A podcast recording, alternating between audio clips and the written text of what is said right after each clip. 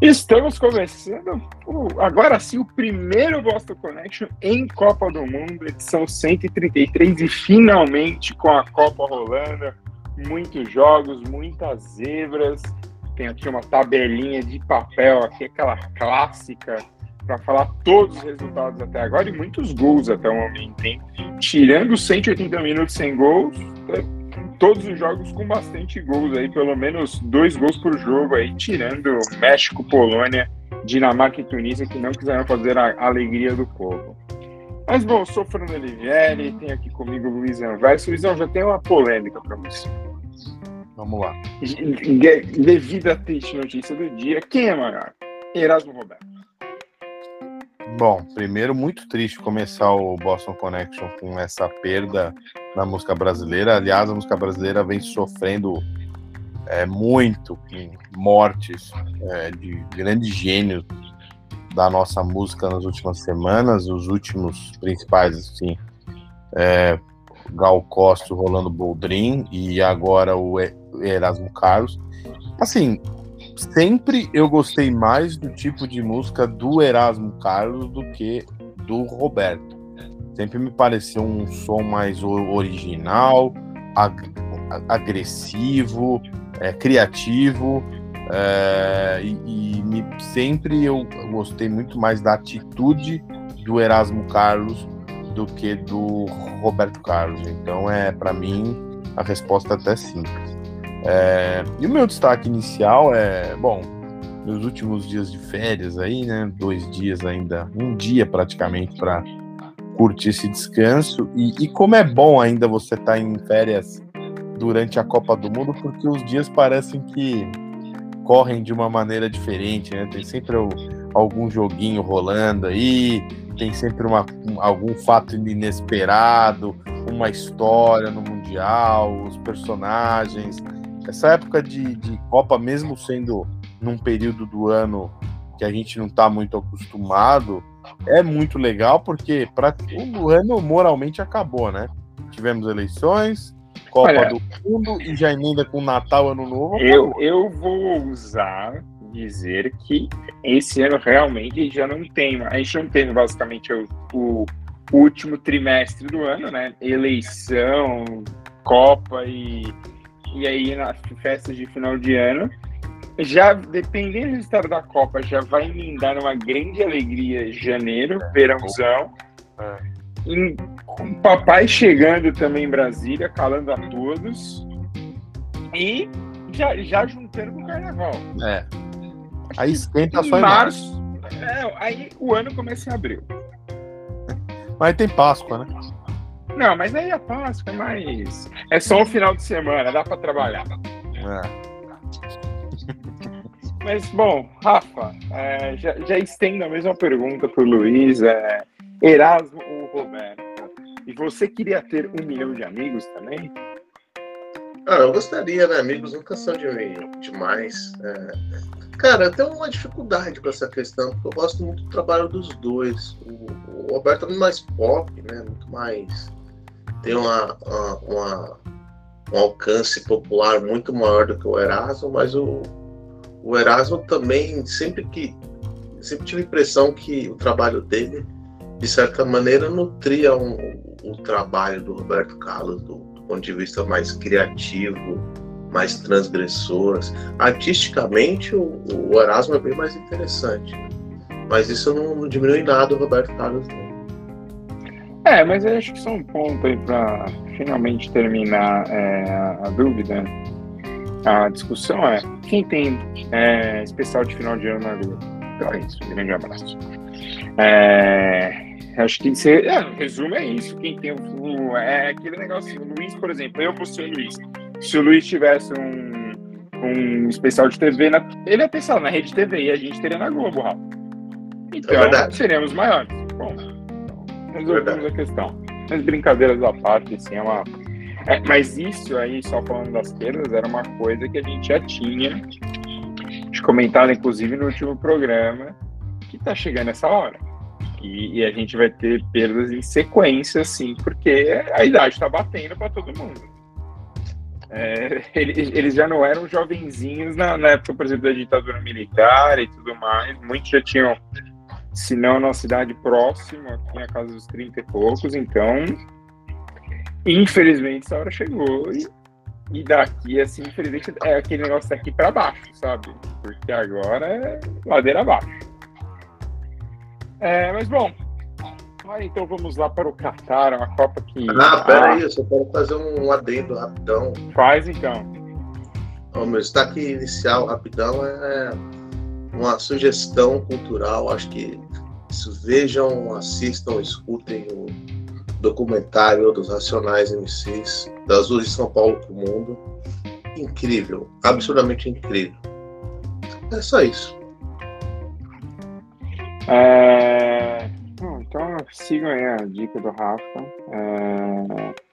Bom, agora vamos então aqui para a Copa, uma Copa mais sóbria da história, né? Já que não tem cerveja aqui. Teve o golpe da cerveja, basicamente, na última quarta-feira, como a gente comentou no podcast. É, não tem cerveja. Budweiser prometeu campeão leva, leva tudo, literalmente. Então, campeão que quem levantar o troféu vai sair com um monte de lata da Budweiser para levar para o seu país, porque a Budweiser vai entregar no país. Mas aí, desde domingo, tivemos Qatar 0, Equador 2, para surpresa de zero pessoas. É, Senegal 0, Holanda 2. Jogo Senegal teve suas chances, Holanda sobreviveu. Estados, os Estados Unidos, um país de Gales, um na segunda também, um jogo bem ok. Os americanos estão empolgados que eles jogaram bem. Jogaram bem, empataram, vão se eliminar na primeira fase. Faz nenhum sentido essa, essa alegria. E Inglaterra e Irã, 6x2 Inglaterra. Inglaterra começou um começo forte, um time coeso, diria de inglês, principalmente que manteve a base que veio de 2018. É, aí pelo grupo D, Dinamarca 0, é, Tunísia 0, França e Austrália 4x1 para a França. Você saiu atrás, mas ganhou. Nota que desse jogo fica pelo Lucas Hernandes, que está fora da Copa, misturou o joelho. É mais uma baixa no time da França. A França está desmantelada. É, México e Polônia 0x0. México, a seleção que joga como sempre, não ganha como nunca. E tem o goleiro que só trabalha a cada quatro anos. É, o, Cida, o Ochoa, já recebi em grupo de amigos, ah, por que, que o São Paulo não traz o Ochoa? Porque ele é ruim. É simples, é ruim. Aí na Copa ele resolve, sei lá, o Atlético de um posto Globo Esporte, brincando que ele vira o bufão pro Neuer. É isso. Aí na Copa ele resolve pegar tudo, mas ele não é tudo isso. Então, menos empolgação. E aí eu acho que talvez uma das, se não a mais, é, o PVC cravou que é a maior é, a gente pode discutir isso. Acho que é a grande zebra, que vai ser a grande zebra dessa Copa, independente do resultado da Argentina, se a Argentina vai ser campeã, vai ser na primeira fase, vai ser a zebra da Copa. É, a não ser que um grande tome uma gola errada, tipo, o Brasil tome de 8 dá certo. É, a Argentina perdeu para a Arábia Saudita de 2 a 1 é, A Argentina que chegou a fazer 4 gols no primeiro tempo, o de pênalti, um pênalti mandrake. É, mas outros três bem anulados e, obviamente, tem gente reclamando, porque agora o VAR videogameizou o futebol. Mas o VAR é isso, meu chapa. O VAR é um sistema eletrônico para você entender o que está acontecendo. Mas aqui acho que há duas notas desse jogo. A primeira é, e aí depois a gente pode discutir mais. É, Messi não jogou nada, é, fez o gol ali, um começo até interessante, mas depois sumiu, como tantos outros argentinos. É, e a Arábia Saudita fez o papel dela. Teve, se eu não me engano, a Arábia Saudita acabou o jogo com três chutes no gol. Aí, ó, três chutes no gol, duas bolas lá dentro, festa e alegria. Essa quarta-feira, se você nos ouve da Arábia Saudita, você vai desfrutar de um feriado nacional, porque o, o, o, governo, a, a saudita, o disse. Então, Luizão, você que está de férias, aí, o que você está vendo assim, nesse começo de Copa do Mundo no Catar? Isso é tipo, uma coisa que você falar. A FIFA precisa explicar porque alguns estádios estão com tantas cadeiras vazias e dando que estavam soldados. Isso, isso é, é, uma coisa que eu quero entender. Ótimo, ótimo ponto, porque é visível isso mesmo. Né? A Copa não está enchendo os estádios, pelo menos esses primeiros jogos é, nitidamente alguns estádios com muitos espaços E realmente preciso explicar esse sold out aí, que não é todo mundo que consegue nessa Copa do Catar aí, é, tem pouca gente, aliás.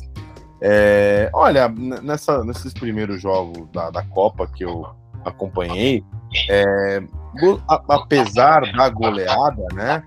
É, eu gostei muito como a Inglaterra se apresentou contra o, contra o Irã. É, é, a Inglaterra, é, historicamente, sempre é um fracasso em Copas, né? Ganhou só uma em 66 de uma forma muito conturbada, né? Muito controversa. E, e conseguiu montar algumas seleções, algumas boas até em alguma, alguns mundiais, mas fracassou, ficou em fase de grupo, caiu nas oitavas. Só que esse trabalho do Southgate é consistente. 2018 ele levou até a semifinal, né? Acho que a melhor, a melhor colocação desde a Copa de 66, quando os ingleses conseguiram a taça. E a Inglaterra vem fazendo um trabalho de base, né? Seleções de base muito bom.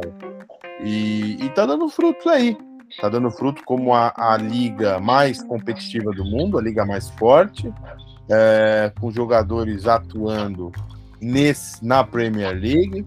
É, tudo bem, é o Irã, tal, equipe fraca, mas eu acho que essa Inglaterra pode ir longe nesse, nessa Copa. Não digo que é a favorita para ganhar o título, mas acho que pode ir longe, pode até as semifinais sim. É, eu acho que a, a, a França tomou um sustinho lá contra a Austrália.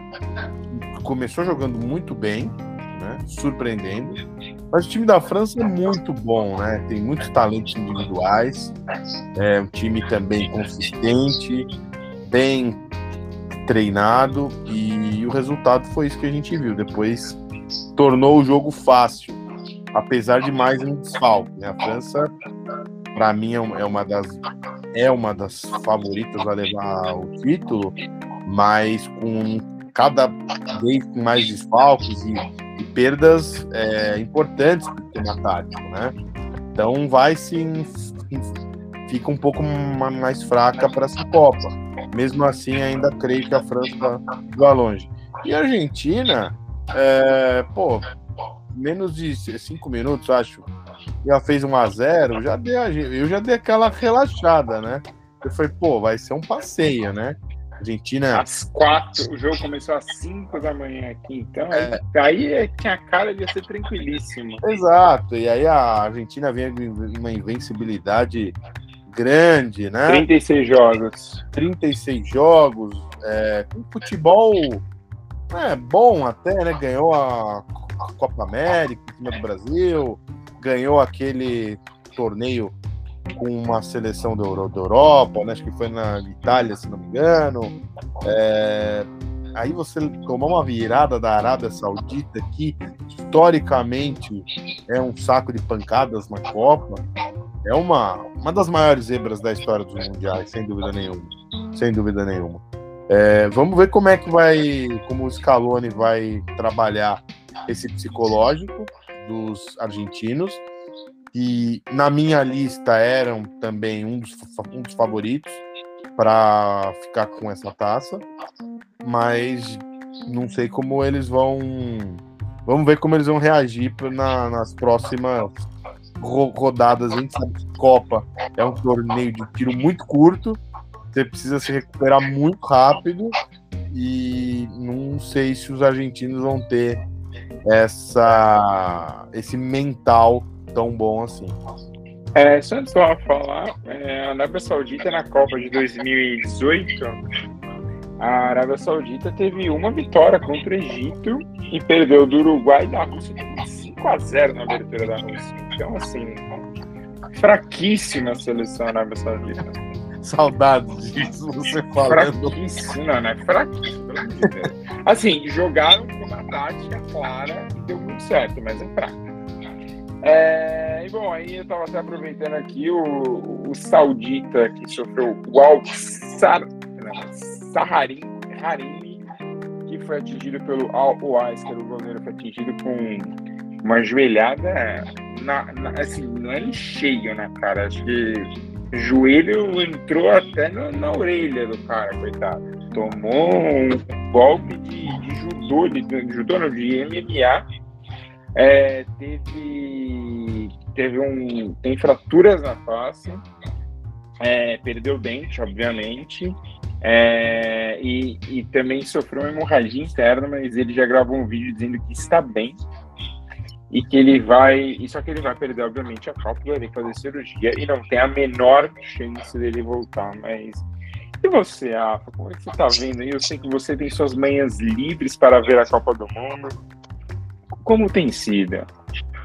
Olha, eu não empolguei tanto assim do ponto de vista técnico da Copa. Acho que a gente teve dois grandes destaques técnicos a Inglaterra e a França. Né? A França jogou muito bem. A reserva de talento da França é, é muito grande. Acho que em termos de talentos individuais, é, rivaliza com o Brasil. E olha que eles estão desfalcados. Então, pro meu gosto, o melhor futebol até agora foi da França. É, o jogo da, da, da, Argentina, o Luiz, ele, ele decifrou bem um, aspecto importante, né? Você e o Luiz, aliás, você falou do, dessa choradeira do, do VAR, que tem a ver também com o comentário do Luiz, né? As pessoas estão chorando por conta do VAR, mas ele nem fala da afobação absurda tá? do ataque da Argentina, né? Os três gols foram anulados simplesmente por erro de posicionamento, porque o, o, o atacante não soube esperar, estava afobado demais. Esse é, um foi do Messi, né? E o outro foi, os outros dois foram do Lautaro Martins, exatamente é. isso que você está falando. Que, que ele se jogou muito antes da hora, assim. É. E esses pequenos detalhes fazem toda a diferença no futebol é, de alto nível hoje em dia, né? O, a força mental é muito grande, você nota que tinha uma afobação absurda ali. E, e o time também deixou de, de, de, tentar criar ou criar espaço. Ele ficou, ficou completamente, completamente desestabilizado depois de uma virada. Há que se ver ainda como o time vai reagir em relação a isso. Eu acho que, sei lá, dos meus cinco favoritos, o, a Copa do Mundo não deve sair desses cinco. Me surpreenderia absurdamente. Assim em ordem de, de, de, de favoritismo, Brasil, Alemanha, França, Inglaterra e Argentina. Então acho que desses cinco não, não deve não, não deve ter um novo campeão do mundo nessa Copa, na. É, eu assim, acho que na verdade talvez tenha sido um choque aí para os argentinos, que era isso, 36 jogos sem perder, é, essa tinha, assim, ah, só, ai, o, Messi, ai, o Messi estrear na Copa, é última, deve ser a última Copa do Messi. E eu acho que, sei lá, a Argentina já, já diria Galvão Bueno que estreia dá aquele frio na barriga, né? Então, acho que a Argentina sentiu demais. É, dois, os dois gols foram em oito minutos do segundo tempo. O segundo tempo começa aos três da Arábia Saudita empata. Aí agora o Rafa tomando seu galão de água, basicamente, aquele galão azul, 20 litros. É, e, e, na sequência já tá um golaço, assim. É um golaço, mas eu sinto uma, um bracinho curto do goleiro ali da, da, Argentina, na hora de dar aquela espalmada que vai para dentro. Mas é isso, assim, é, é, o que me.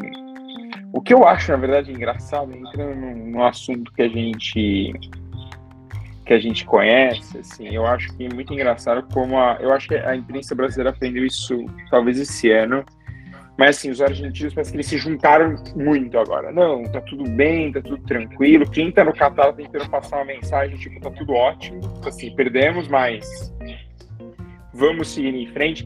Já vi muita gente se apegando na, na Espanha de 2010, porque a Espanha de 2010 perde o primeiro jogo da Copa e, e parte para ser campeã. Mas aí eu acho que tem outras coisas. A Espanha, no jogo que a Espanha perde é, em 2010, a Espanha joga bem. A Espanha não era. Tô até querendo lembrar aqui se foi para quem que a Espanha perdeu, mas a Espanha joga bem no, na partida. Então, assim, e a Espanha jogava muito bem, aquele time da Espanha era muito bom.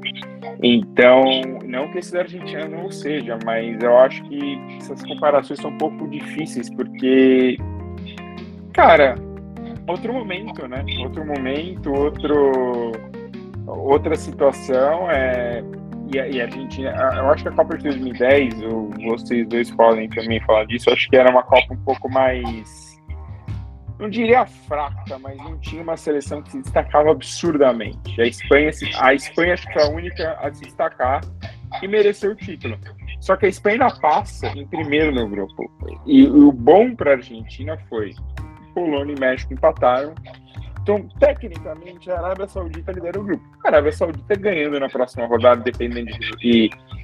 Se eu não me engano, contra o, a Polônia, se a Arábia Saudita surpreende, a Arábia Saudita é classificada. Sim. E aí você, e aí você vai para um pega para capar entre os três times que deveriam brigar pelas duas vagas. É, mas assim, e é isso. A, a Espanha. É, então, acabei de achar isso, falar isso agora. A Espanha perde para a Suíça, assim, não é nossa aqui, mas é uma seleção bem melhor que a da Arábia Saudita. Então, não chega a ser um absurdo. A questão é essa, que o, o, o sei lá, eu acho que a Argentina já chegou muito empolgada, vamos ser campeões, e logo no primeiro já tomou um, o, o, famoso batacaço, né, como os argentinos gostam de falar, e agora vai, vai, vai ter suar sangue aí para passar de fase. E tem um aspecto interessante, né, que essa Espanha de 2010, ela era, ao contrário da Argentina, que se afobou, era um time absolutamente frio, eles eram completamente, é, é, sabe, é, comprometidos com, com, o jeito que eles jogavam. Assim, era desgastante jogar com aquela Espanha de 2010. É, era, é porque a Espanha repetia muito o que o Barcelona fazia, né? Era tanto passe, tanto passe que, que, era, que era difícil. Era difícil. Era uma imposição técnica muito grande o tempo todo.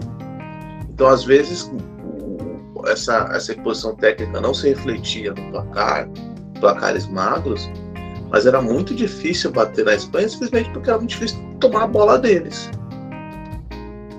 Exato. Então, assim, é, e, e, eu acho que isso é o, o grande ponto da, da, Argentina hoje passou por isso. A Argentina entrou em, em pane, literalmente.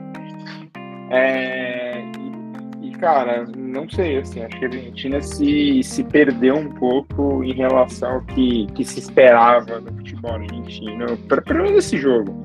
É o que o Luiz falou, quando faz 1x0 ali parece ser 4, 5, 6. E, e, aí a galera que reclama do VAR é isso. Imagina, se o VAR erra dois gols, o Bandeira teve dois experimentos muito ajustados, o Bandeira podia errar. Aí ia ser o quê? 3x0 no primeiro tempo, acabava o jogo. Então, assim, o pessoal precisa parar um pouco de reclamar quando, quando as coisas estão justas. E não é porque ah, a, Argentina jogou, a Argentina jogou bem, a Arábia Saudita fez a função dela, mas acho um pouco, um pouco de exagero. Amanhã, a gente já aproveitando só antes da gente entrar em outros entrar na nossa seleção, temos um dia interessante, porque temos estreias de Alemanha contra o Japão, temos estreia da Espanha contra a Costa Rica, grupo E, e no grupo F, Marrocos e Croácia, às 5 da manhã aqui. E para fechar o dia, Bélgica e Canadá. O Canadá voltando a uma Copa pela primeira vez desde 86.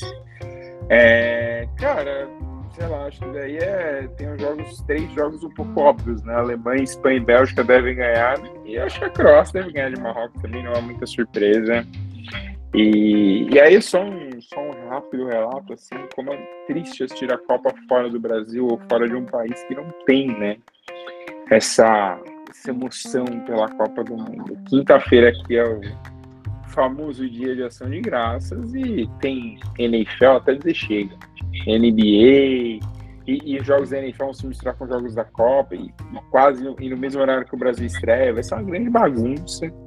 Ninguém vai estar ligando para a NFL, a Copa do Mundo. Então, óbvio que essa é talvez a primeira e única vez que isso vai acontecer, uma Copa no final do ano, misturando com, com outras coisas, mas sei lá.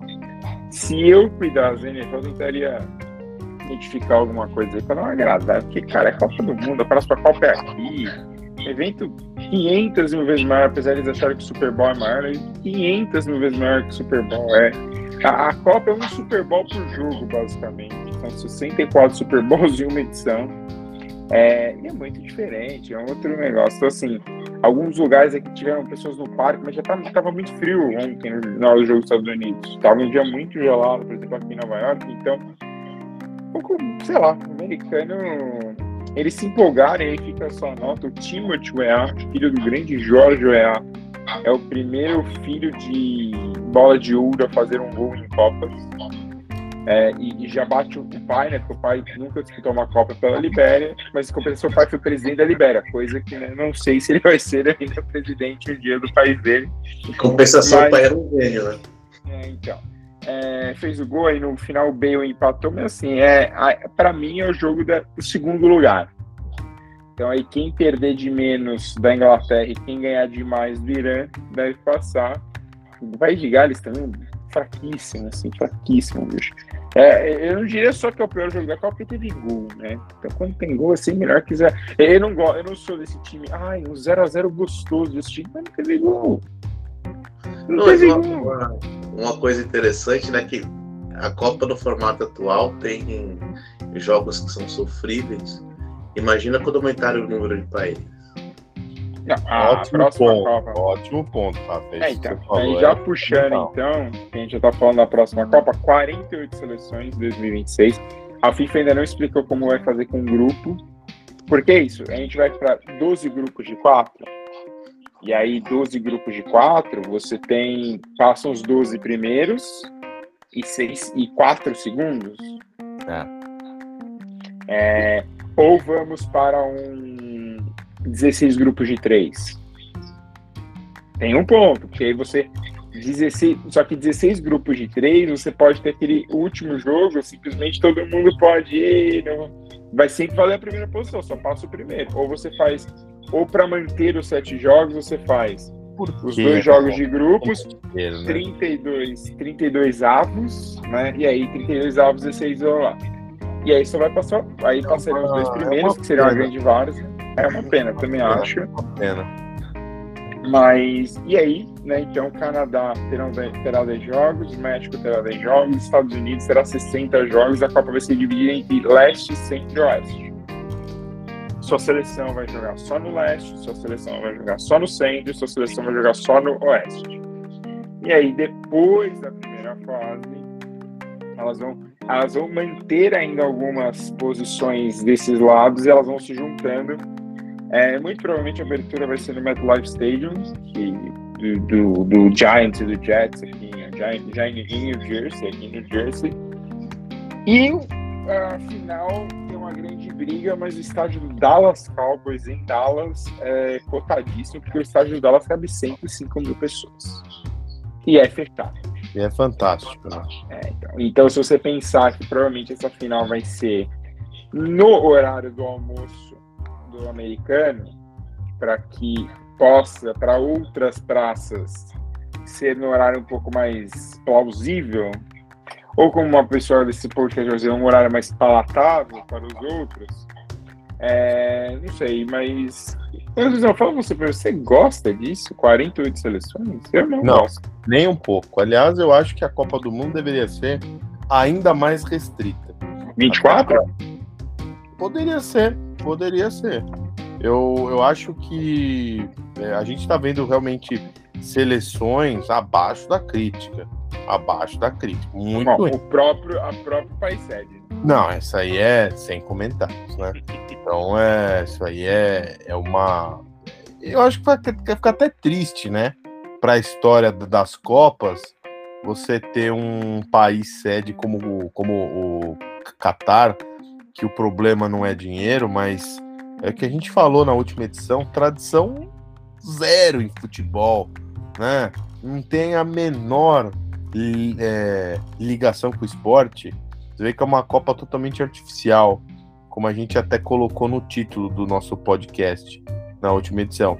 Então, é, eu acho que a FIFA, claro, ela ganha muito dinheiro, os países ganham muito dinheiro, injetando bilhões de dólares na economia tal, gente do mundo todo vindo, mas o torneio em si perde muito com esses países, perde muito, porque você, é, você vê seleções que não tem a menor condição de estar numa Copa do Mundo, que é o maior evento esportivo, né? O mundo inteiro ficou olhando a Copa.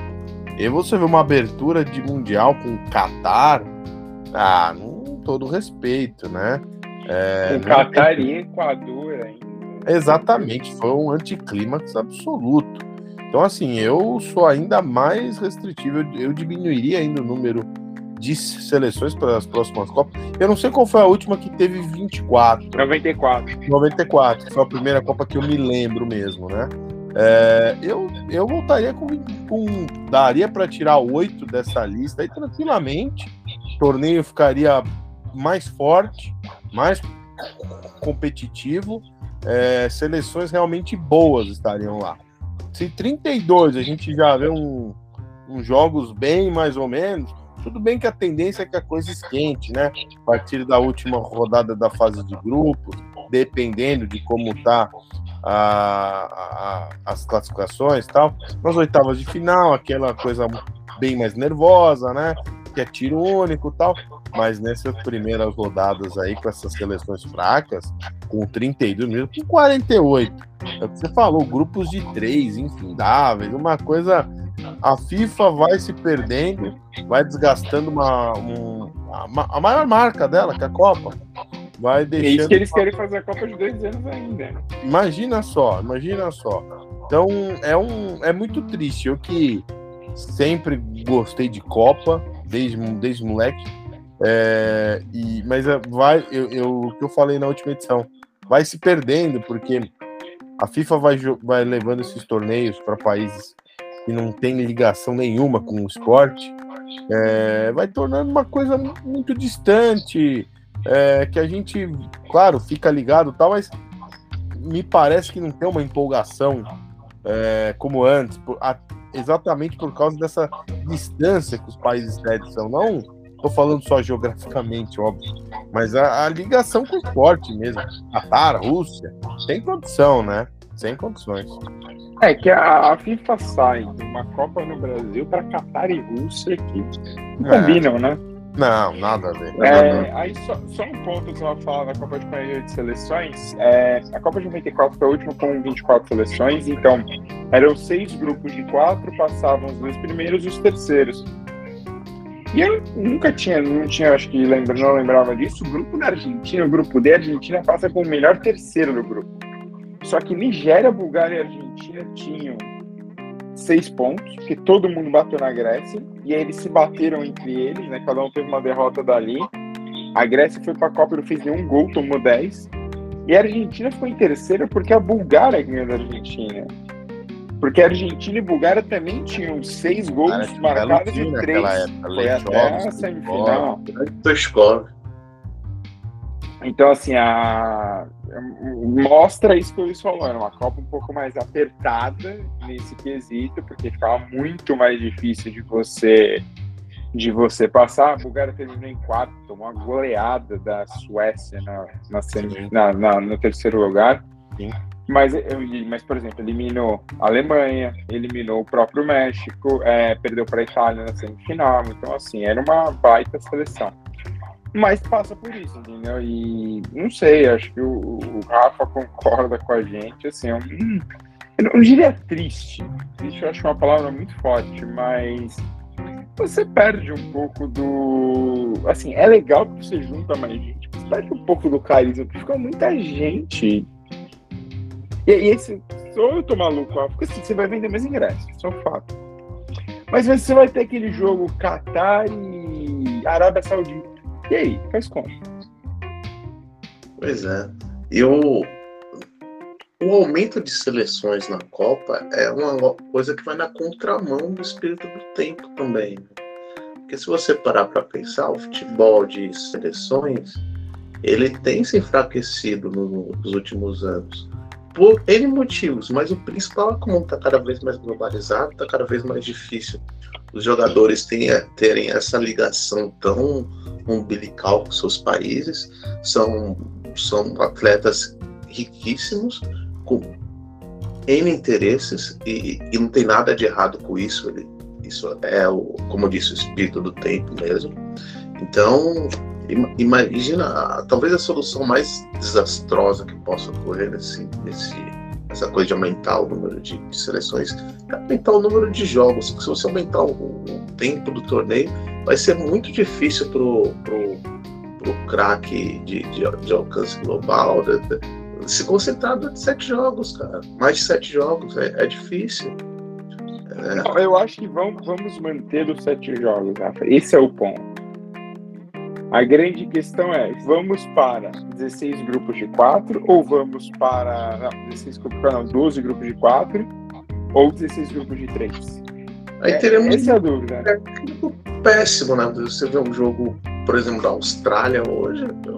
Sofri por seleção cara, cara. No... Tudo bem que a França é uma baita seleção, mas é, é um abismo técnico ali que eu, eu só queria fazer um parênteses aqui, que eu fui, eu tava olhando aqui uma coisa no Twitter e me apareceu a seguinte matéria da Folha, que é uma matéria do New York Times, é uma tradução da Folha.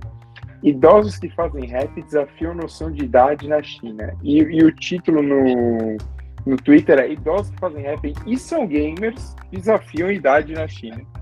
Fica aí para você que são uns 40 e pouco anos. É. Exatamente. Vou até mandar no nosso grupo.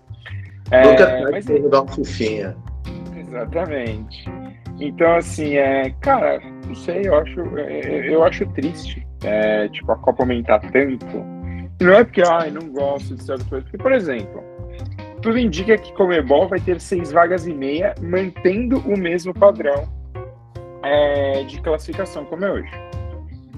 Bolívia e Venezuela, a gente sabe, muito difícil de irem para uma Copa. Então você poderia, vamos falar que sobram oito seleções. Por outro lado, Brasil e Argentina também é muito difícil ficar fora hoje de uma Copa.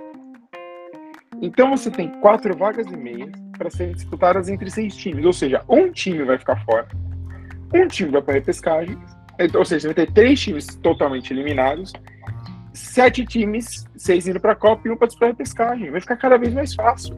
É, então, assim, se pra gente. Desvaloriza, desvaloriza. Se pra gente já era fácil em alguns anos e para a Copa como foi nas duas foram nas duas últimas.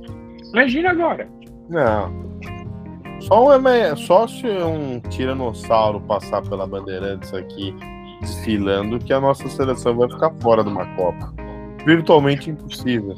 O abismo técnico é, com os nossos. E econômico, né? Também. Abismo técnico econômico é, é muito grande.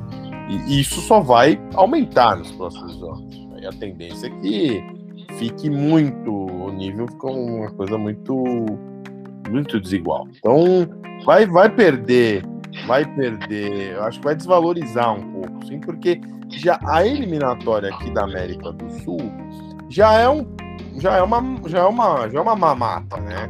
É, agora vai ser muito mais, porque na Europa, quantos mundiais a gente viu Itália fora, pô, Itália fora, é uma coisa impensável há quatro Copas atrás. Holanda, vira e mexe, às vezes não, consegue, não consegue classificar, sabe? Então é. Lá o negócio é, é bem mais duro, né? Não é que eu acho que lá, Luiz, não é que a questão é mais dura. É que eu acho que às vezes na, em alguns países na Europa faltam você acaba tendo alguns países menores que acabam pegando a vaga do primeiro lugar. Porque, né? Desculpa, na Europa tem a, o primeiro vai direto para a Copa e, e, os segundos se matam entre eles. E aí você acaba cruzando. Por exemplo, é, Espanha e Alemanha estão no mesmo grupo. Cara, você, um, um, vai ter que ir para a Copa e o outro vai ter que ir para a pescagem. Porque, é. A Itália fez, foi por erro da Itália, porque o Jorginho teve um pênalti aos 90 minutos para fazer o gol da Copa e não fez. Mas a gente já viu aí, por exemplo, outras vezes assim, que, não sei, a repescagem é um negócio complexo. E agora a UEFA criou um, um monstro dessa repescagem aí para os times irem para a Copa, fica mais difícil ainda. Mas, por outro lado, cara, acho que, não sei se é duro, é que eu acho que é aquilo, um jogo só, você, você arrisca. Sim. São poucas as zebras, porque são sempre as mesmas seleções que estão rodando, mesmo que a Itália ficou fora, mas a Holanda também ficou fora. Então são sempre as mesmas seleções rodando, mas ao mesmo tempo, é, eu acho que, lá, é, é, eu acho que o nível no fim ele é igual, é que o formato acaba forçando, uma, facilitando um pouco na América do Sul, ainda mais pra gente que é brasileiro, não vai falar isso. Eu falei para um amigo peruano esse dia, você tava assistindo a Copa, ele falou assim: o Qatar me matou.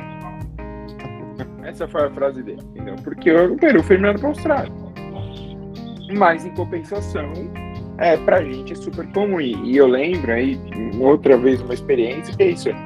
No NBA, as pessoas paravam para assistir os jogos eliminatórios como se fosse uma final de Copa. E pra gente, ah, legal, o Brasil joga hoje eliminatória, né? Beleza.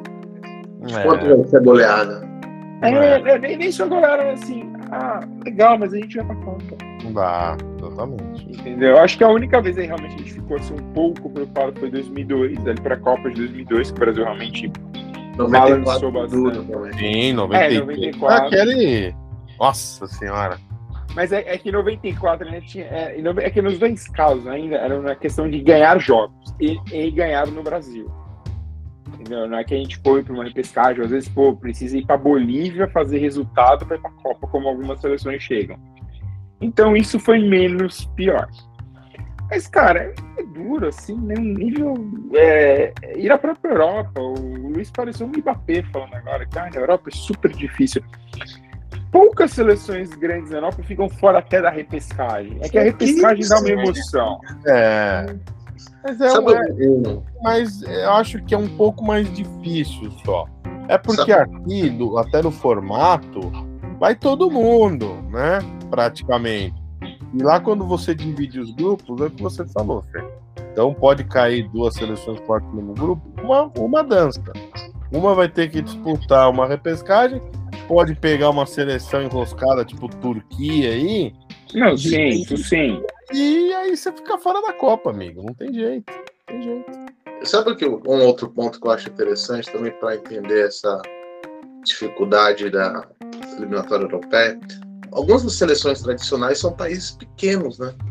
Que tem uma população menor, então eles sofrem com entre safra de, de bons jogadores. É, exatamente se você olhar o, o, os países mais populosos e tradicionais, eles têm reiteradamente se classificado. Alemanha, Espanha, é, Inglaterra, sempre tem se classificado, porque a, a, além do bom trabalho de base, tá, tem bastante oferta de talento. Né? Um, Não, e você país... pega aí, por exemplo, Portugal, Rafa. Portugal, Sim. depois da Euro de 2004, vem sistematicamente jogando Copas. Mas antes, quem era Portugal, entendeu? Isso, por exemplo, a, a Bélgica é uma seleção que não era tão comum em Copas antes. É. Se eu não estiver enganado, antes de 2018, a última participação na Bélgica era 86. Sim. Não, perdão, 94, que perde para a Alemanha nas oitavas de final. Entendeu? Então, e, mas eu acho que é isso, assim, acho que 32 é o limite ideal. E, e, eu fiz uma comparação que particularmente achei boa, que é a mesma coisa da Libertadores. Libertadores não pode ter 48 times pré-Libertadores, não existe. Isso não tem, não tem 48 times que mereçam estar na Libertadores Sim. na América do Sul. E, cara, e fala isso pro São Paulo, ah, vaga na pré, não merece estar jogando na Libertadores. Tem, pra você jogar esse tipo de torneio, você tem que ser um time bom você tem que ou pelo menos ter feito por merecer na. Isso vai acabar sendo bom, mas ter feito por merecer na temporada anterior chegar nessa posição. Então, assim, e, e, e o Brasil, aí foi meio solitário, o Brasil tentou é, fazer um movimento para que a. Voltássemos ao formato antigo, que eram dois grupos de cinco, as eliminatórias seriam nove jogos, né? Porque você vai jogar, desculpa, oito jogos, né? Você vai jogar quatro fora, quatro em casa. E aí passariam os, os três primeiros, os três primeiros e, o, e aí teria um playoff entre os quartos de cada grupo para poder ir para ver quem é para repescagem.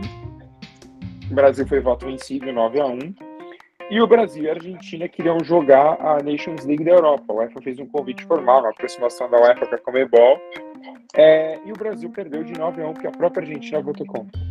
É, então, assim, coisas que não dá para entender do futebol sul-americano, mas é, aproveitando que a gente está falando de Copa, é, cara, a gente tem visto muito aí, sei lá, né? E, Luizão, você, o que você achou aí desse. Os times europeus iam colocar aquela braçadeira One Love, na hora do vamos ver, ninguém entrou com One Love, todo mundo deu é. pra trás e. É, foi, foi assim, tirando a gente até brincou assim para no ar, né? Os, os comentários dos críticos da Copa, né? Dos anti-mundial tal.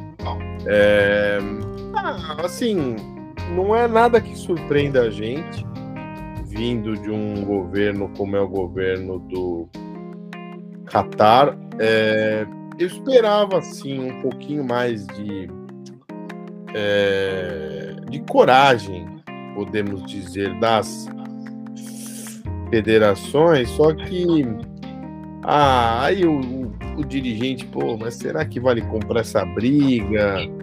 além de uma multa, vai ficar aquela imagem errada com a FIFA, com os meus parceiros, ah, direito de minorias, ah, a gente faz um, uma engana que eu gosto aí e tal. Infelizmente, a minha leitura dessa, desses casos foi essa, foi, foi um acordão ali para passar uma mensagem que estamos unidos, mas estamos unidos pelo, pelo cheque só, pelo talão de cheque, pelo dinheiro, é, nada mais do que isso. Tivemos realmente alguns, alguns, é, alguns atos contrários a essa política aí da Copa, né? Jogadores se ajoelhando, fazendo algumas manifestações, etc.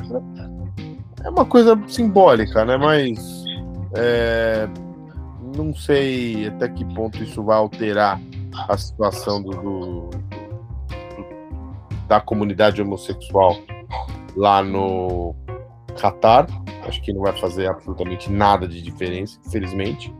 É, Para mim, essa proibição é um erro, é um erro, como mais um dessa organização.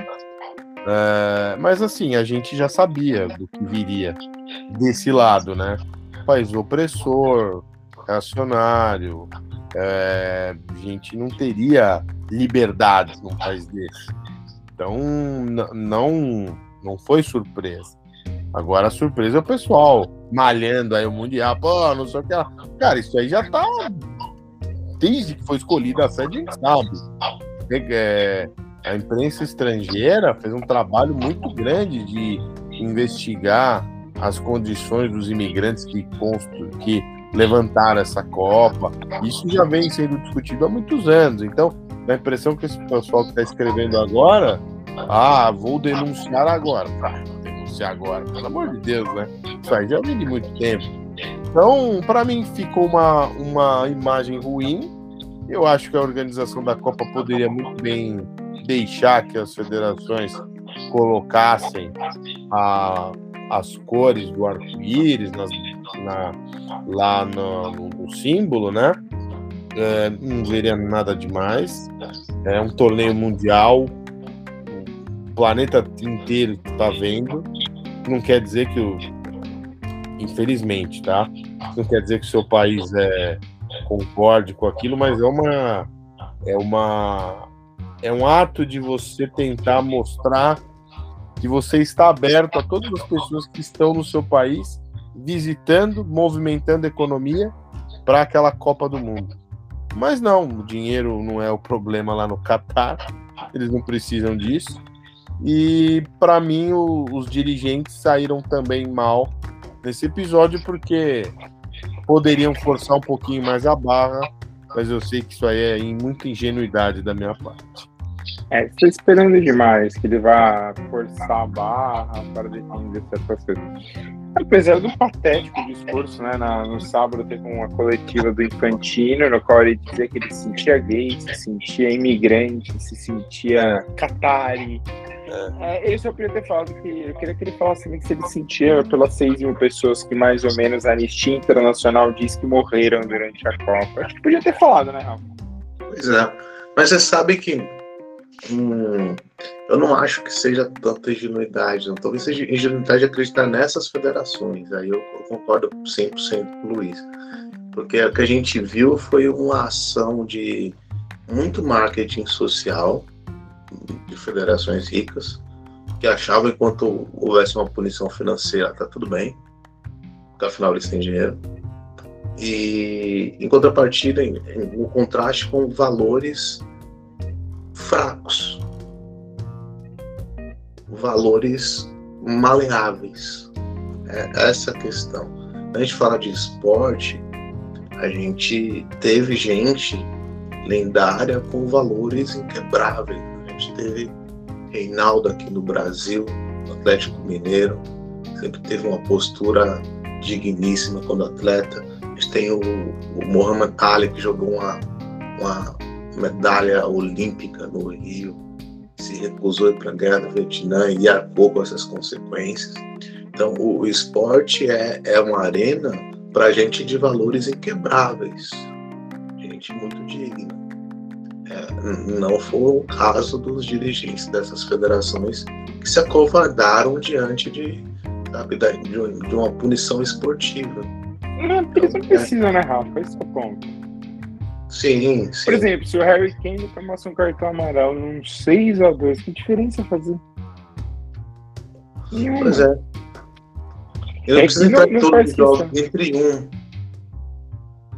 Graças contra o Irã, que era o jogo assim, tecnicamente mais fácil para Inglaterra, entra lá, toma amarelinho com 5 minutos de jogo, sai no intervalo, volta no, no, outro jogo, tá tudo resolvido, ninguém morre para adicionando.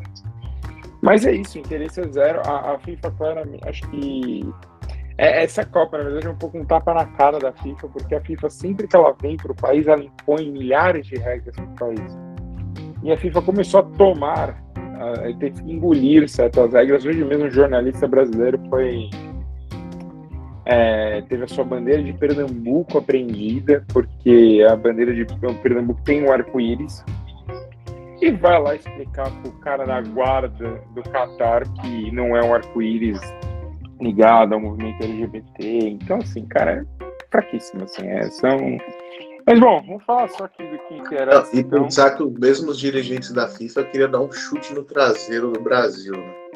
país é. mais campeão de Copa do Mundo, maior escola de o, futebol. O, o que eu acho engraçado, aí, aí, só aproveitando o que o Luizão falou, é, o Luizão falou bem disso, mas assim, na época da, da Copa do Brasil, qualquer, qualquer probleminha na pista do aeroporto, o Brasil podia perder a Copa direitos humanos, direito das pessoas poderem ser o que elas quiserem. Nada, né? Aí o, mundo nada, do futebol nada. é olhos fechados, né? Então tá bom. Porque o aeroporto realmente no Brasil não funcionou, né? Pra ninguém chegar. Tiveram altos problemas. Não vejo ninguém falando que tá, tem gente que chega no Qatar e descobre que não tem ingresso, porque os ingressos estão no aplicativo, né? É, porque tá dando pau no aplicativo. Isso ninguém fala, mas tudo bem. 5G não tá pegando no meio do deserto a experiência do, dos torcedores no Brasil foi péssima. Foi horrível. É, foi horrível. horrível.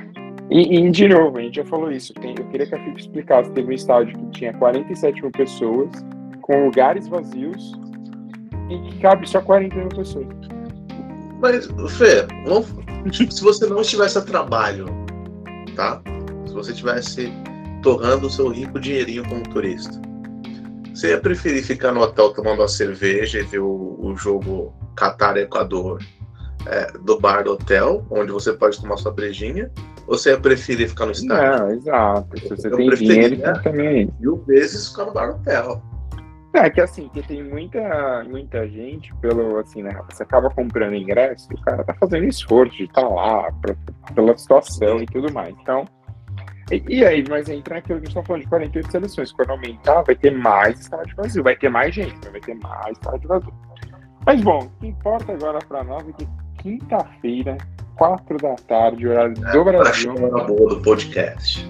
É, Brasil e Sérvia, estreia da seleção. É, acho que tem. Assim, já, o UOL já aponta que não tem mais dúvida. O Globo Esporte ainda foi uma dúvida, mas, Luizão, Fred ou Vinícius Júnior? Olha, eu sou muito mais fã do Vini Júnior, né? Bem, muito mais. Mas estão é, falando aí que o Tite vai com os quatro atacantes, né? É uma formação inédita. É, por uma primeira, primeira aparição na Copa, né? Acho que ele já vai pro, pro vai ou racha, né? Já vai dar aquele, aquele cartão de visitas, um futebol intenso, rápido. É, Sérvia costuma dar uma endurecida com a gente aí, mas acho que não, não vai ter jeito não. Vamos, vamos ganhar essa. E mas eu não iria com os quatro não. Eu iria um pouquinho mais conservador aí, mas entre o Fred e o Vini Júnior, eu sou muito mais o Vini Júnior. E aí, Rafa, você vai, você vai no conservador ou você vai na ousadia e alegria? Porque o Tite, assim, o Tite tá louco é, para estrear com... Mas ó, só antes de cortar, cortando já, volto a falar o que a gente falou. As laterais são os nossos pontos fracos. É. Então, é que eu acho que nessa formação, ele estava para responder, o Globo Esporte me está dando a mesma notícia agora, é Alisson, Danilo, Thiago Silva, Marquinhos, Alexandre, Casimiro e Paquetá, Rafinha, Richarlison, Neymar e Vini Júnior. Serão 4-2-4. Tecnicamente, você não vai depender tanto dos, dos seus laterais subirem, porque você vai ter, né? Ou você até pode fazer que suba, mas aí o Casimiro não joga no ataque, ficaria três zagueiros e e todo mundo lá na frente. Mas e aí, Rafa? O que você acha? Vai, pro, vai pra cima ou joga, joga com cautela, estilo Celso Rotti?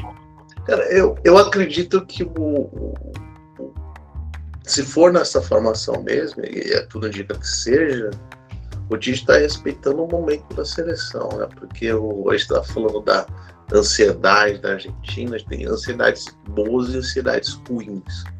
É, a gente teve, a gente viu o, o, o, que acontece quando você você tem um, usa a ansiedade como um, um, um gatilho de destruição em 2014 contra a Alemanha. Então, em 2018 a gente sofreu um pouco disso, mas o clima era mais leve. E essa seleção não tem nada a ver com aquela seleção de 2014. Né? Então, a seleção completamente renovada. O, o, o humor do, do time é outro. Eles jogam com, com uma leveza que faz muito tempo que eu não vejo seleção brasileira ter. Então acho que, que vale a aposta sim, vale para jogar com jogar leve, jogar solto, jogar jogar jogar como com respeito com as nossas características, com o nosso futebol. Porque eu e sem aquela pressão toda, ah, tem que ganhar, não sei o quê. Ah, jogar por jogar, jogar com alegria. O Tite, apesar de, de ter. Jogar com alegria. É, sem, a, sem, sem, sem aquela coisa do reset, tá? Jogar com alegria e responsabilidade. O, o, Tite ele é muito bom defensivamente, ele sempre foi um, um técnico que sabe armar boas defesas, mas também sempre ele conseguiu montar times equilibrados, né? quando, quando a oferta de talento era, era não era parecida porque nunca teve uma oferta de talento tão grande como tem na seleção brasileira. Mas ele preza muito pelo equilíbrio, né? Então, não acredito que seja, mesmo essa formação, não seja tão irresponsável. Assim. Eu também não, não acho que ele pode mudar, é, às vezes até sem fazer nenhuma alteração. Ele deve ter testado algumas variações, ele é bem trabalhador e detalhista nesse, nesse aspecto. Então acho que. Nossa, empresário do Tite. é bem trabalhador e. Não, ele é, ele é, é trabalhador. E o Tite, o Tite, ele, ele gosta de montar o time às vezes joga jogo, né? Então, não acho que, apesar do, do, do Luiz ter lembrado bem da, nossa fragilidade nas laterais, algum, algum ponto de compensação vai ter, não vai ser é, kamikaze, porque o Tite não é assim kamikaze. Mas em contrapartida, o Tite gosta de jogar futebol. esperando muito, você não respondeu a pergunta ainda. Tá uma enceradeira aí, hein? Não, mas não, vai. Ele respondeu o estilo Paulo César Vasconcelos. É, é, aquela voz. Não, então vamos lá. Vale jogar assim para cima, tem que, que dar um recado é, eu sempre faço questão de repetir, a escola de futebol brasileira mais vitoriosa que existe nesse planeta, o maior atleta que já jogou futebol é brasileiro, top 10 atletas que jogaram futebol do mundo, seis são brasileiros, então não tem que ficar intimidado, não, porque o trendsetter do, desse esporte é o Brasil. A maior grife que existe nesse planeta de futebol é o Brasil. Então, tem que jogar como o Brasil. Joga bonito. É, exato. E aí, só para. Simples né, Brasil... assim. E digo mais, eu já falei isso ano passado, mas eu vou reiterar aqui: o Hexa vem, tá? O Hexa vem, o Hexa vem, vai vir. O Hexa vem, inclusive, por causa do Josevaldo Almeida Tomé. Entendeu? Que ele já é o brasileiro mais hexa que o Brasil já viu. Aí você fala, quem é o Josevaldo? O Josevaldo é um brasileiro que já virou o personagem dessa Copa, porque ele tem 12 dedos na mão, né? Tem 6 e 6. E ele é conhecido como o Tetel do Hexa. E então ele falou assim, é ele falou que para ele ele ficou, ele ficou aliviado que o Brasil per, perdeu de 7 a 1 para a Alemanha, porque se ficasse 6 a 1 para ele ia ficar ruim, entendeu? e, e, são palavras dele, tá? Pelo amor de Deus, são palavras minhas. Isso tá no UOL, isso ele falou. Ele falou: imagina, eu ia virar meme. Mas... É, quase não virou depois, né? Mas aí ele falou que para ele o Brasil tem que jogar igual o Flamengo, que tá tudo resolvido. Acho que nem preciso falar qual que é o time dele, né? Mas. Mas é isso. É, Rafa, o seu destaque final, por favor, aí de Copa do Mundo, do que você quiser agora. Não, eu vou falar de Copa. Eu vou, vou reiterar todo o meu pachequismo aqui. A gente vai atropelar. E, e, só complementando aquela outra coisa lá que você tinha apontado, não é o Brasil que tem que se preocupar com a Sérvia, pelo amor de Deus. Não, não, não, não. Tô falando pensando na gente, tô cagando, a gente tem que passar o carro na Sérvia. É, sabe, quem mané, eles têm que se preocupar com a gente. E, então, assim, antes do final do Luizão, então, quinta-feira, dia 24, 4 horas, Brasil e Sérvia. Segunda-feira, dia 28, uma da tarde, Brasil e Suíça.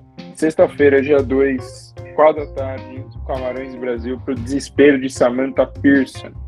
Aí você me fala, quem é Samantha Pearson? Correspondente do Wall Street Journal no Brasil, que hoje reclamou é, que os filhos dela vão chegar duas horas mais cedo da escola por causa do jogo da seleção. E aí ela sofreu uma enxurrada de, de comentários, é, inclusive um, alguns do tipo, ela é britânica, apesar de ela trabalha para o jornal americano, mas ela é britânica, e ela recebeu um falou assim, vocês pararam duas semanas para ver o caixão da rainha. Então, não há muito o que falar sobre isso, né? É Mas chato. Destaque final. É, chato. é chato. Chato. chato, assim, chato. Teve uma pessoa que respondeu, ela falou assim, ah, mas meus chefes em Nova York não vão entender. Cara, você mora no Brasil, você não mora em Nova York. Ah, se eu trabalho daqui, se eu trabalho aqui, desculpa, mas você tá lá em São Paulo. Então, é assim que funciona em São Paulo. Se você esquecer a posição dela de correspondente internacional, mesmo Chilique que colocar que é inteiro chato, tá? Então. Sim. É, passa amanhã. Simples assim. Copa. Luizão, destaque final.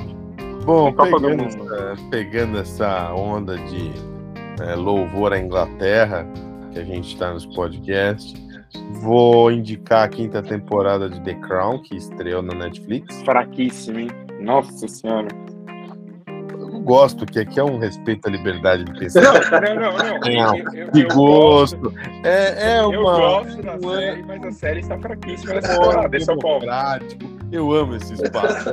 É um respeito, opinião. Fraquíssimo. Não, fraquíssimo.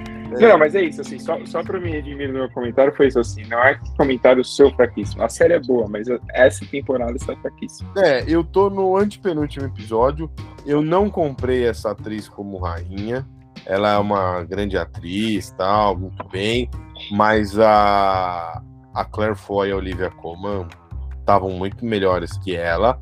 A trama em si é boa dessa dessa última, é todo o desgaste do relacionamento do, da Lady Di com o Charles tal, algumas explicações interessantes. A série é muito bem produzida, direção de arte, fotografia, etc. Mas a rainha em si, a atriz, não me, não me conquistou como nas nos tempos anteriores aí de Claire Foy ah, e alô, alô, Netflix, o Luiz não está conquistado pela rainha de vocês, não, hein? Não, essa não, essa não, mas é uma boa.